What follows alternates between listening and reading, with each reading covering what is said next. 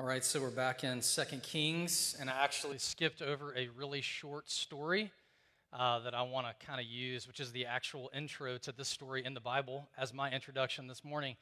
It's an interesting story about some sons of the prophets. You find it in verse 7, and they are um, they're, they're expanding uh, their land. There's not enough room for them in the town that they're in. And it's a story that's probably been told a million times in the history of the world people, there's not enough land, they need to expand, and so they go out and they need to build a new home. In the process of that, uh, they're building by the Jordan River, and they're felling trees, and they one of the guys had borrowed an axe head from someone else, and in the story, apparently, as he's swinging the axe back, the axe head falls off, and it falls into the river, and um, it's one of these stories in the Bible where you're like, okay, why is this story in the Bible? So Elisha's walking by, sees what's happened, and miraculously the axe head floats. They pick it up, screw the axe head back on, and continue working.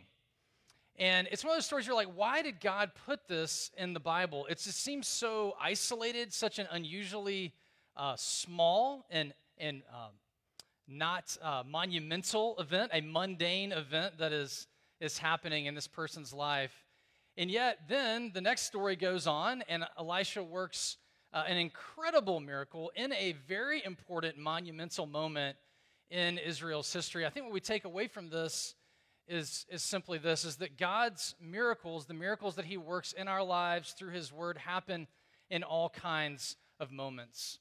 Most of our lives are lived in the mundane. They're lived in just normal days that, that are lived somewhere between success and failure, frustration, and, and feeling like everything is kind of going okay. And in those moments, God is present with his people. These sons of the prophets, they are some of the few people who are still following Yahweh at this time. And God sees this man and his axe head and works in this very mundane and isolated kind of event just for this person. I find that very comforting in my life because there's a lot of times in my life that are lived with one of my kids having a test coming up that's stressing them out. Uh, it's lived in a moment like I'm living in right now where we had water damage in our house and it's annoying and we have to move out of our house for two weeks. And um, is that a, a, monumental moment? No, it's annoying.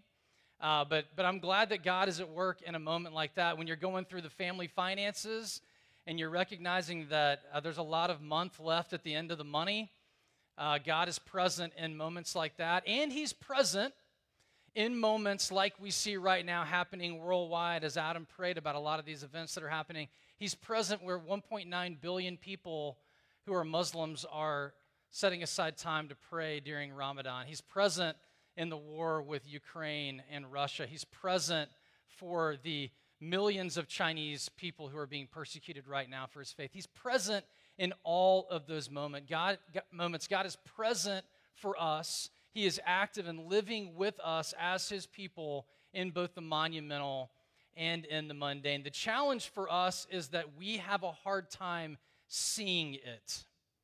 We have a hard time in our regular lives when the finances are tight, when you're, you can't live in your house, when you have a test coming up, when uh, you're feeling anxious or depressed and you're not sure why, or when you have some huge thing going on, a, a choice about college, which college are you going to go to? A choice about a new job, should we move? All of these huge things. We have a hard time seeing what the Lord is doing. We have a hard time living with spiritual vision. And so in this story, what we find is, is a commentary for us on how to live with new spiritual eyes. And so in the first section, we're going to see what it looks like to live with natural eyes. In the second section, we're going to look at what it looks like to see with spiritual eyes.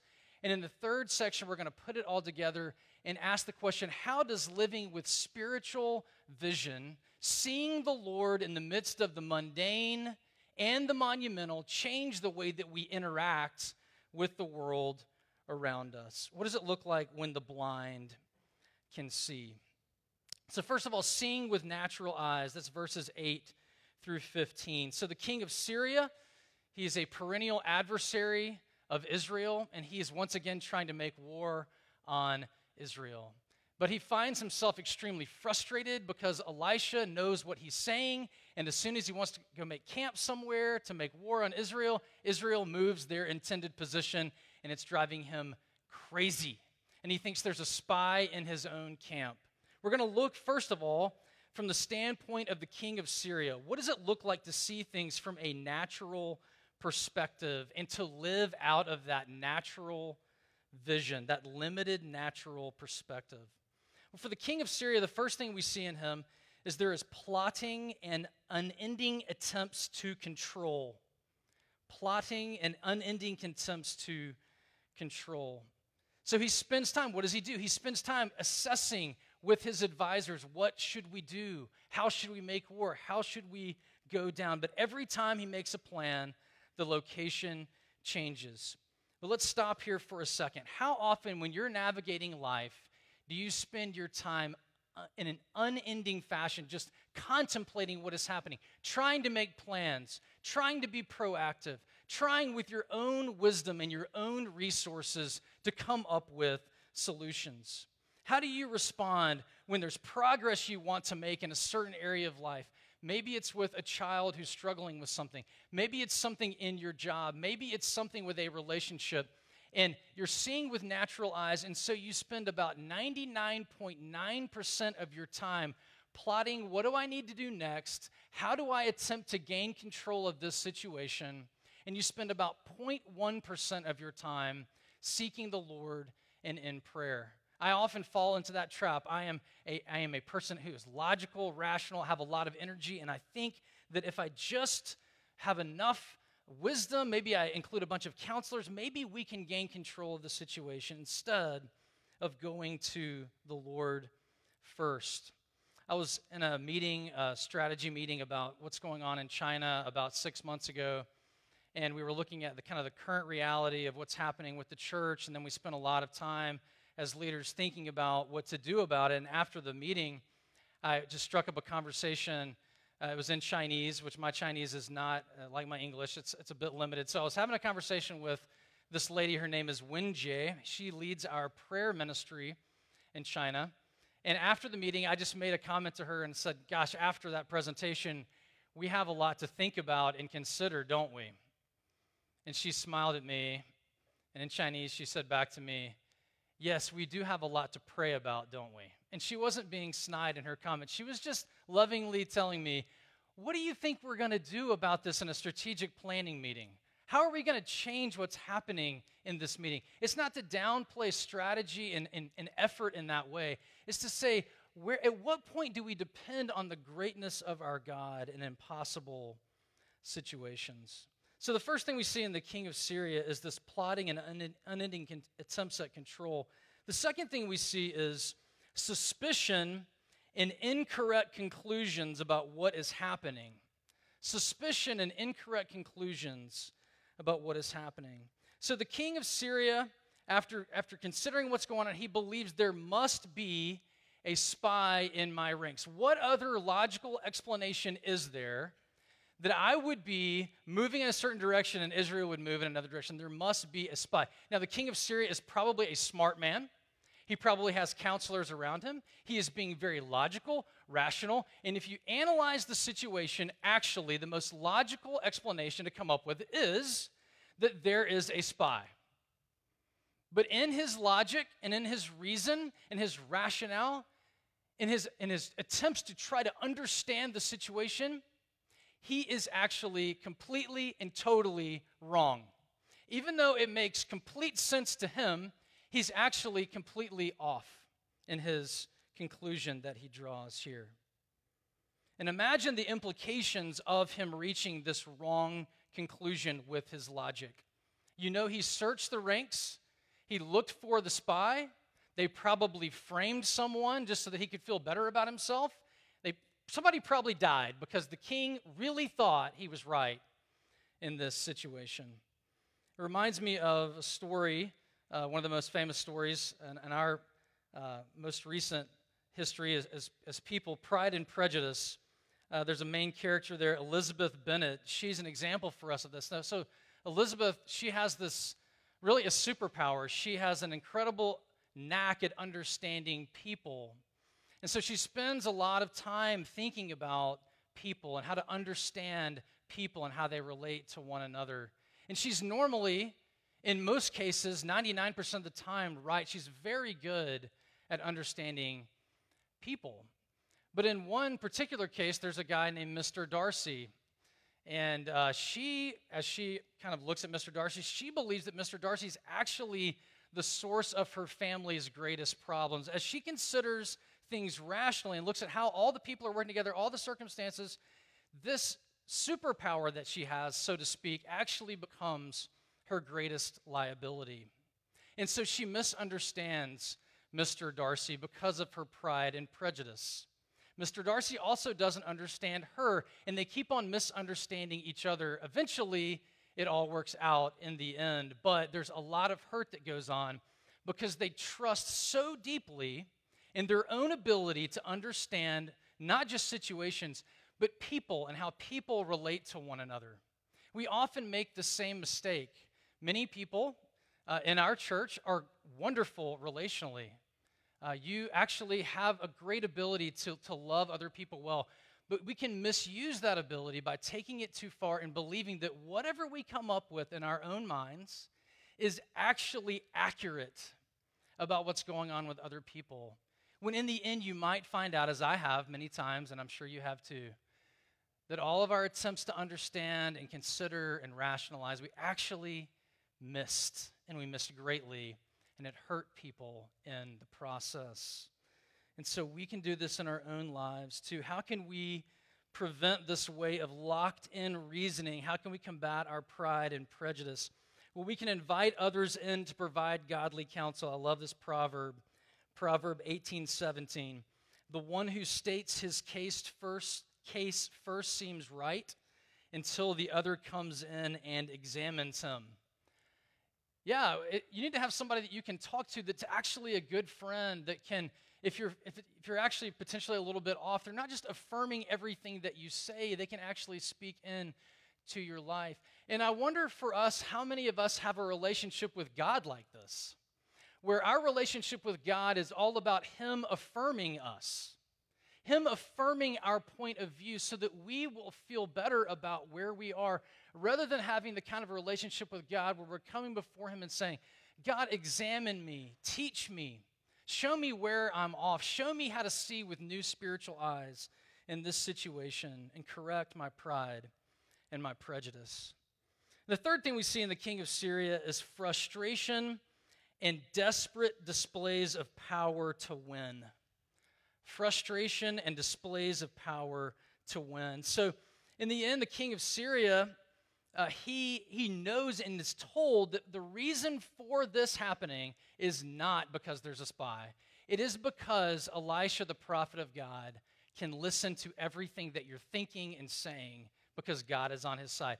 And instead of that leading him to repentance, instead of that leading him to give up and relent, it actually infuriates him and frustrates him so that he works even harder to win. It's so interesting that sometimes when our sin is revealed to us, instead of repenting, we actually work harder against it and try to overcome it in our own effort as if we could do that. Rather than in humility turning to the Lord, we double down on our attempts at self centeredness and power grabbing. Now, when I'm reading this story, there are definite correlations and applications we can make to people like Vladimir Putin and Xi Jinping. I'm actually going to do that a little bit later. But instead of just thinking about kings and geopolitics, I want you to think about yourself. I want you to think about how you might do this in your own life. When you're troubled in heart, when God reveals something to you, how do you respond to the Lord? How do we respond here at Trinity Park? maybe you and I are more like the king of Syria than we would like to think that we are in the way that we uh, engage with the world around us, attempt to control with our pride and prejudice, try to read people, read situations, get too settled in our own, own opinion, not willing to be corrected. We need to see with new spiritual eyes. So this gets to verses 16 and 17. The second point this morning is seeing with spiritual eyes. Seeing with spiritual eyes. this is the part of the story I most often think about if I think about this story. Um, I often find myself praying, Lord, I know there are things that I just don't understand. There's just, there's just elements of what's happening here that I, that I can't see. Lord, would you help me to see like you see? This is such a beautiful part of the story. So the servant of Elisha here is presumably Gehazi because he's not otherwise named. Most commentators say that if there was a new servant, then he would have been named for us and told us that he was a new servant. But this is probably Gehazi. And if it is Gehazi, we'll go back to last week.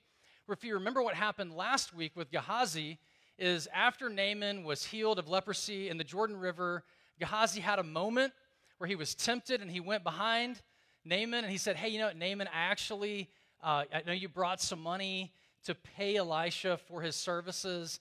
And Elisha said that grace was free, and it is free, but I would like some of your money anyway because you have a lot of it and I don't have very much.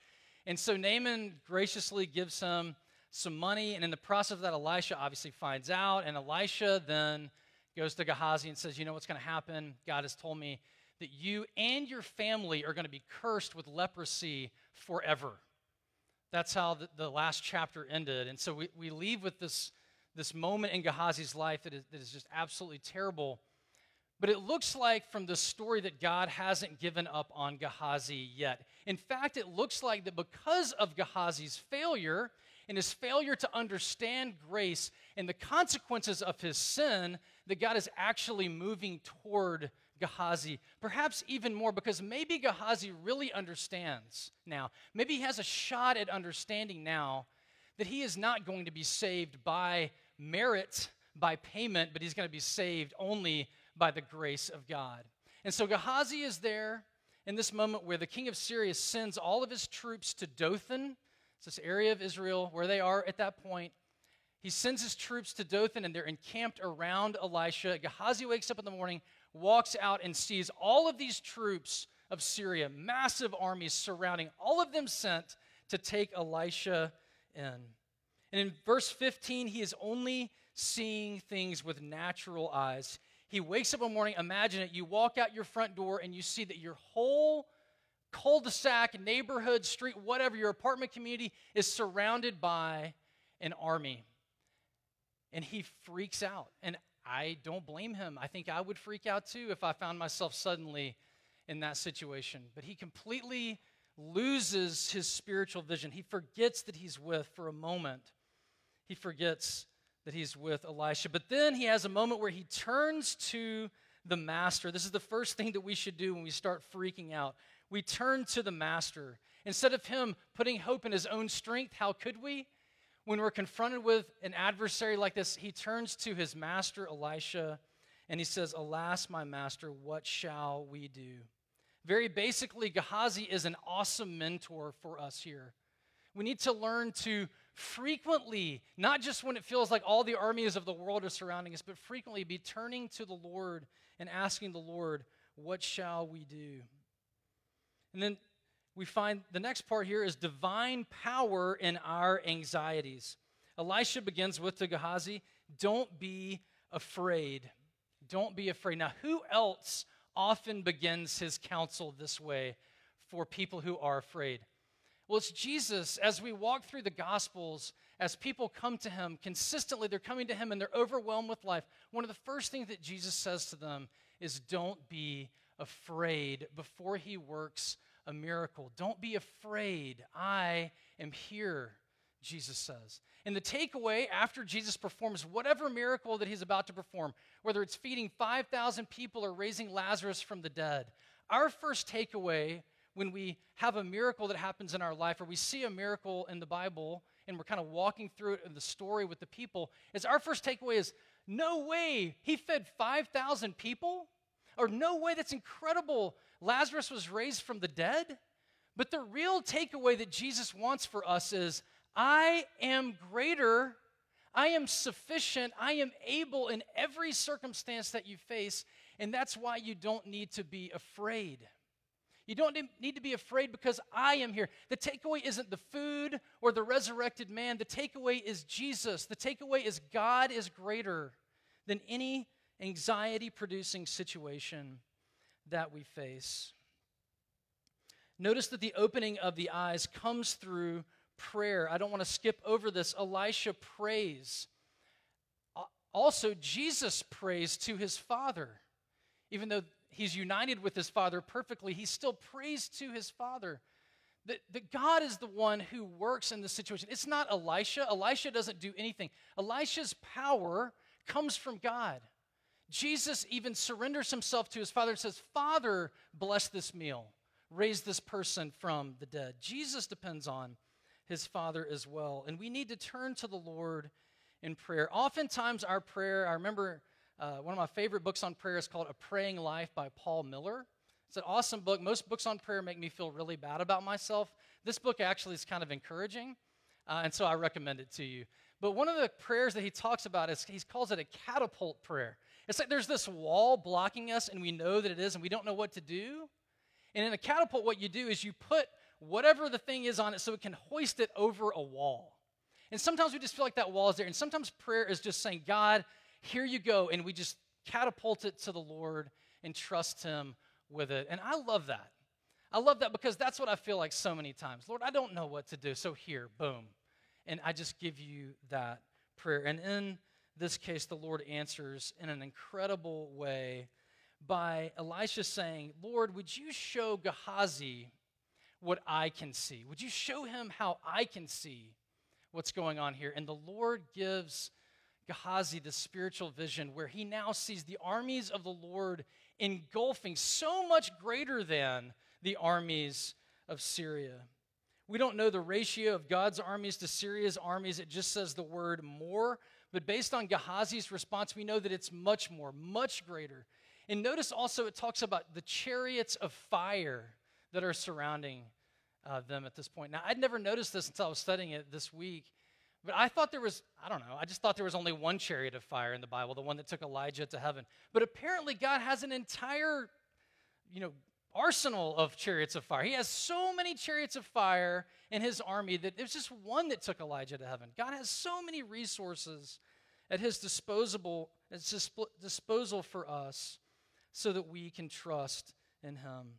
The story reminds me of the Psalm 34 7 that says, The angel of the Lord camps around those who fear him, who put their hope in his unfailing love. So, in the midst of whatever we're facing, we feel surrounded. The Lord encamps around us. For those who trust in him, the Lord has us and is protecting us.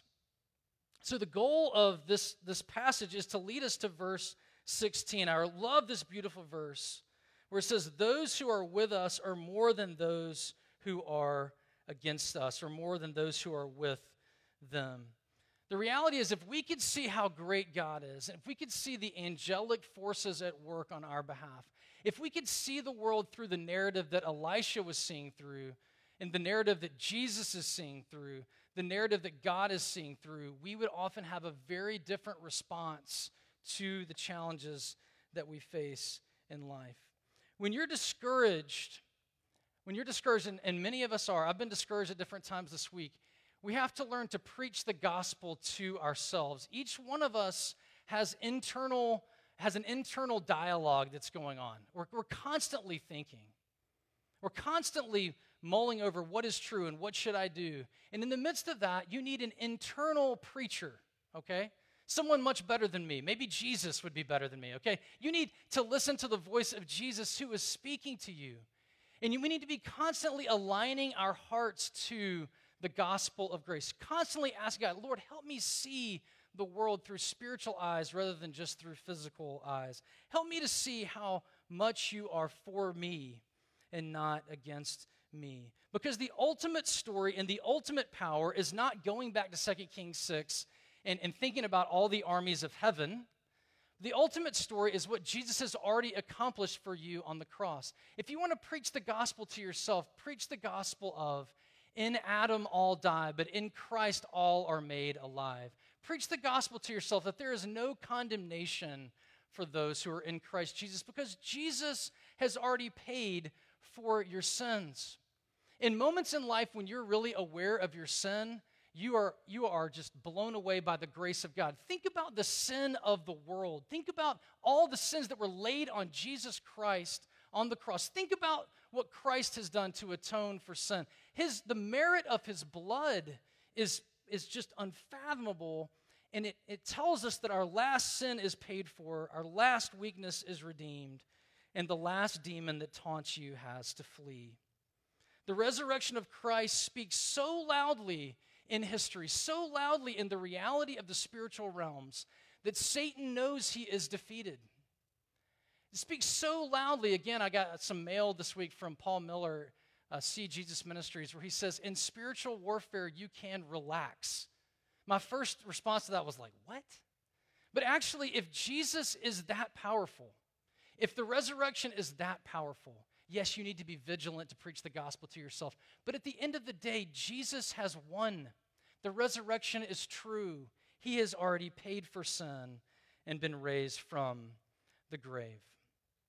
So we need to see with new spiritual eyes according to the gospel of grace. And then, third and finally, how our sight or our lens influences our actions. We find this in verses 18 through 23. So the reality is that whatever you believe to be most true about the world and about yourself will impact how you live. I just walked the youth through this an exercise that, that taught this last week. We talked about a high school, a typical high school student who's not a Christian, and all of the, the, the beliefs they have about who they need to be, the idols that they need that they end up having about being popular, being noticed, being beautiful, being smart, needing to be this, needing to be that. So if you believe that is who you are, then it impacts the way that a high school student would live, right? If you believe that is the sum total of reality, then you're going to live in a certain way out of that reality. But for us in Christ, when we have Christ, we have some of those idols in our lives too, right? But we also have Christ influencing us, working in us telling us there's, there's a different story to believe, there's a greater story to behold the cross, the resurrection, that we're being redeemed. If my lens tells me that God loves me and is more powerful than any adversary I can face, it will change the way that I live. If my lens tells me that it's really all up to me, Jesus has done a little bit, but now it's up to me to finish the fight, that will change the way that I live if I believe that Jesus hasn't done very much at all, that actually only some of my sins are paid for, and I have to pay for some of the other ones by living a good life, it will change the way that I live. If we believe that the gospel is true, that Christ has won the battle, that the resurrection means that we are redeemed, that every weakness will be redeemed, then we will live a different way. The truth is, though, we as Christians all fluctuate between these two lenses of Gehazi in verse 15 and Gehazi in verse 16. We do. We're always fluctuating back and forth. But our prayer would be that we would live more frequently over time in, in verse 16 than in verse 15.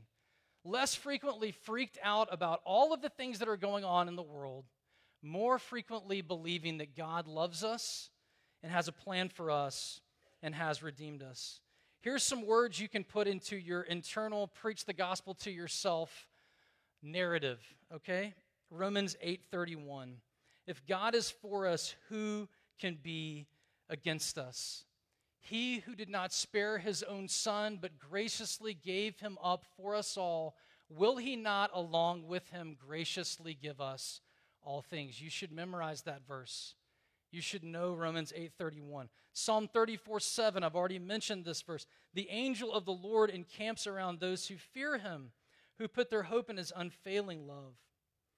2 Kings 6 16, do not be afraid, for those who are with us are more than those who are with them. O Lord, open our eyes that we may see. This is for every Christian. Every Christian, if you've just started following Christ, you need to learn that you can see with natural eyes or you can see with spiritual eyes. If you've been walking with Christ for a long time, you're not done yet. The proclivity is to fall back into verse 15 and to not live in verse 16. Even this morning, I received an email from, it was a forward from an elder of Early Rain Church they are currently facing a fresh round of, of persecution as a church. So it's almost the five year anniversary of Wang Yi being imprisoned in the initial outbreak of persecution. He wrote this Persecution is like the tide which rises and falls. When the water level rises, the greatest difficulty does not lie in the external situation, but in us. Whether we respond in faith and in the gospel, whether we stand firm on the foundation of grace, whether we treat each other with kindness, accept each other, tolerate each other, and support each other, so that our persecutors will see the grace and truth of Christ in us, is very difficult to overcome. This is the lesson the Lord has given us. For everyone who faces any type of trial in this world, whether it's persecution or something else, we have a choice. The, the greatest threat is not outside of us, it is in us. Will we believe? Will we trust? Notice in the story that God controls sight in both directions. In the first part, Gehazi is blinded and God open, opens his eyes. And then two verses later, in verse 18, Elisha prays that God would blind the eyes of these, these armies that have surrounded them. And then in this like funny little we're supposed to kind of laugh at this moment where he kind of leads this entire army who's all of a sudden blinded. He leads them all the way to the king of Israel. All the way. God controls sight in both directions. He opens up the, bl- the eyes of the blind, and he makes those who feel like they can see also not be able to see at times. It's in the Lord's purview. God controls sight in both directions. You know, right now, if you are a Ukrainian Christian and you're living through what they're living through, um, it would be tempting to believe that God is not in control of the situation. I received a, a video that was sent to me. It was taken on the night of New Year's Eve. One of our missionaries, Wade Kuzak, uh, was over there on New Year's Eve, and it was this one minute clip of a, an underground church worshiping in a basement somewhere in Kiev. And they're singing and they're bringing in the new year with worship and then he walks about 10 seconds, he walks out the door, walks up some stairs outside, and the sirens are going off and the bombs are falling, not right where they are, but around the vicinity of Kiev. This is the fight that we have. The fight that we have, if you're a Ukrainian, is to believe that actually um, the whole point, the whole sum total of what is going on right now is whether or not we can win this war physically by our fighting. And if you are a Ukrainian, you should, if, even if you're a Christian, you should fight. You, you fight this war. You have to fight against evil. We have to push back evil. But what this group, this, these Christians are showing us is that ultimately, who they're trusting in is not in whether or not their armies can overcome Putin. Ultimately, they're trusting in the Lord. It's the Lord who causes victory. It's the Lord who opens eyes. It's the Lord, even in these type of battles, that causes um, success. And so, the, even these Christians show us this moment that, even in this moment of, where there's this hateful, narcissistic land grab happening by Putin, as Christians, they're not, they're, they're focused on, yes, the armies, but they're focused on the Lord because the Lord is the one who's ultimately in control of the situation. And the final thing that we see in this passage is we see uh, an, an amazing uh, conclusion grace for those who are captive to evil, grace and provision rather than judgment for those who are captive to evil. So, in this entire interlude, it's just building to this point where now suddenly the king of Israel has this massive Syrian army in front of him who have just been unblinded so that they can see. And he's pictured again, kind of in a funny way for us, like a giddy little child saying to Elisha, Should I strike them down now? Should I strike them down? Like he doesn't know what to do with himself. And in this moment, Elisha gives us a picture of the heart of God. And he says, basically, would you kill those people that God has brought to you by himself? Would you even kill a prisoner of war that you had taken for yourself? That is not how our God works. This is not how God treats his enemies. How does God respond to those who are captive to evil, who are blind but cannot see. Elisha says, Feed them, give them drink, set a feast before them, and send them back to their master. How does God treat his enemies? How does he treat those who are blind to his grace? How did he treat you when you were blinded to his grace? I've got to admit that I've had these moments where I, if I ever had Vladimir Putin or Xi Jinping in front of me, you know, I've thought about how I would how I would treat him in that situation. Amazingly, God would treat them differently than I would. Romans 5:10. How did God treat us before we knew his grace? For if while we were enemies we were reconciled to God by the death of his son, much more now that we are reconciled shall we be saved by his life. When we were enemies of God, God loved us and he sent his son for us, not when we had already changed or had some good in us, but while we were still sinners, Christ died for us. God could have decided in his wrath to be done with us, but thanks be to God, that's not how he treats the spiritually blind. That's not how he treats his enemies. How did he give us that banquet? How did he give us food and drink?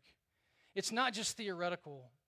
He sent his own son, he sent Jesus Christ to be the feast. He sent his own son to be the food and the drink, to be the banquet of grace for us. He actually sent Christ when we were enemies and said, This is my son. I give him for you to feast on him so that you can have life in me. He gives us grace even though we didn't deserve it. Romans 5, 7 through 8. For one would scarcely die for a righteous person but God demonstrates his own love for us in this, in that while we were still sinners, Christ died for us. And so, for all of us who are quick to be like the king of Israel in this story, we started out seeing how we can be like the king of Syria. Then we saw how we can be like Gehazi, and now we're seeing how we can be like the king of Israel. Quick to rush into judgment, quick to run into pride and prejudice, quick to holding people accountable for all of the things that they've done wrong God smacks us in the face with his grace and his mercy. And he says, That's not how I treat my enemies. It's not how I treated you. Now, how should this gospel of grace change us? How should we be changed? We should be slower to rush into judgment, quicker to give mercy, quicker to forgive. If we, when we were enemies of God, God said, I'm not going to give you punishment and judgment, I'm going to give you grace. In fact, I'm going to give you my very own son. How much more can we give grace to those who need it? But the only way that we can possibly ever be transformed in this way, because our natural bent, the, our flesh, the Bible calls it, is so prone toward judgment and so prone toward pride and prejudice. The only way for us to grow here is to regularly be encountering the gospel of grace, a God who is so different than us. As we can see him, as we can see him on the cross and at the empty tomb, we can be changed to love our enemies in ways that, that really show, as the Chengdu elder, the elder of early rain, showed us, that the grace that is in us, even when we are being persecuted, even when life is hard, is very difficult for the world to deal with because it comes from the Lord who is greater than any reality that we can face. May we follow him. May we learn to see through this lens of the gospel this God who gave himself up for us and who promises to graciously give us all things. Let's pray.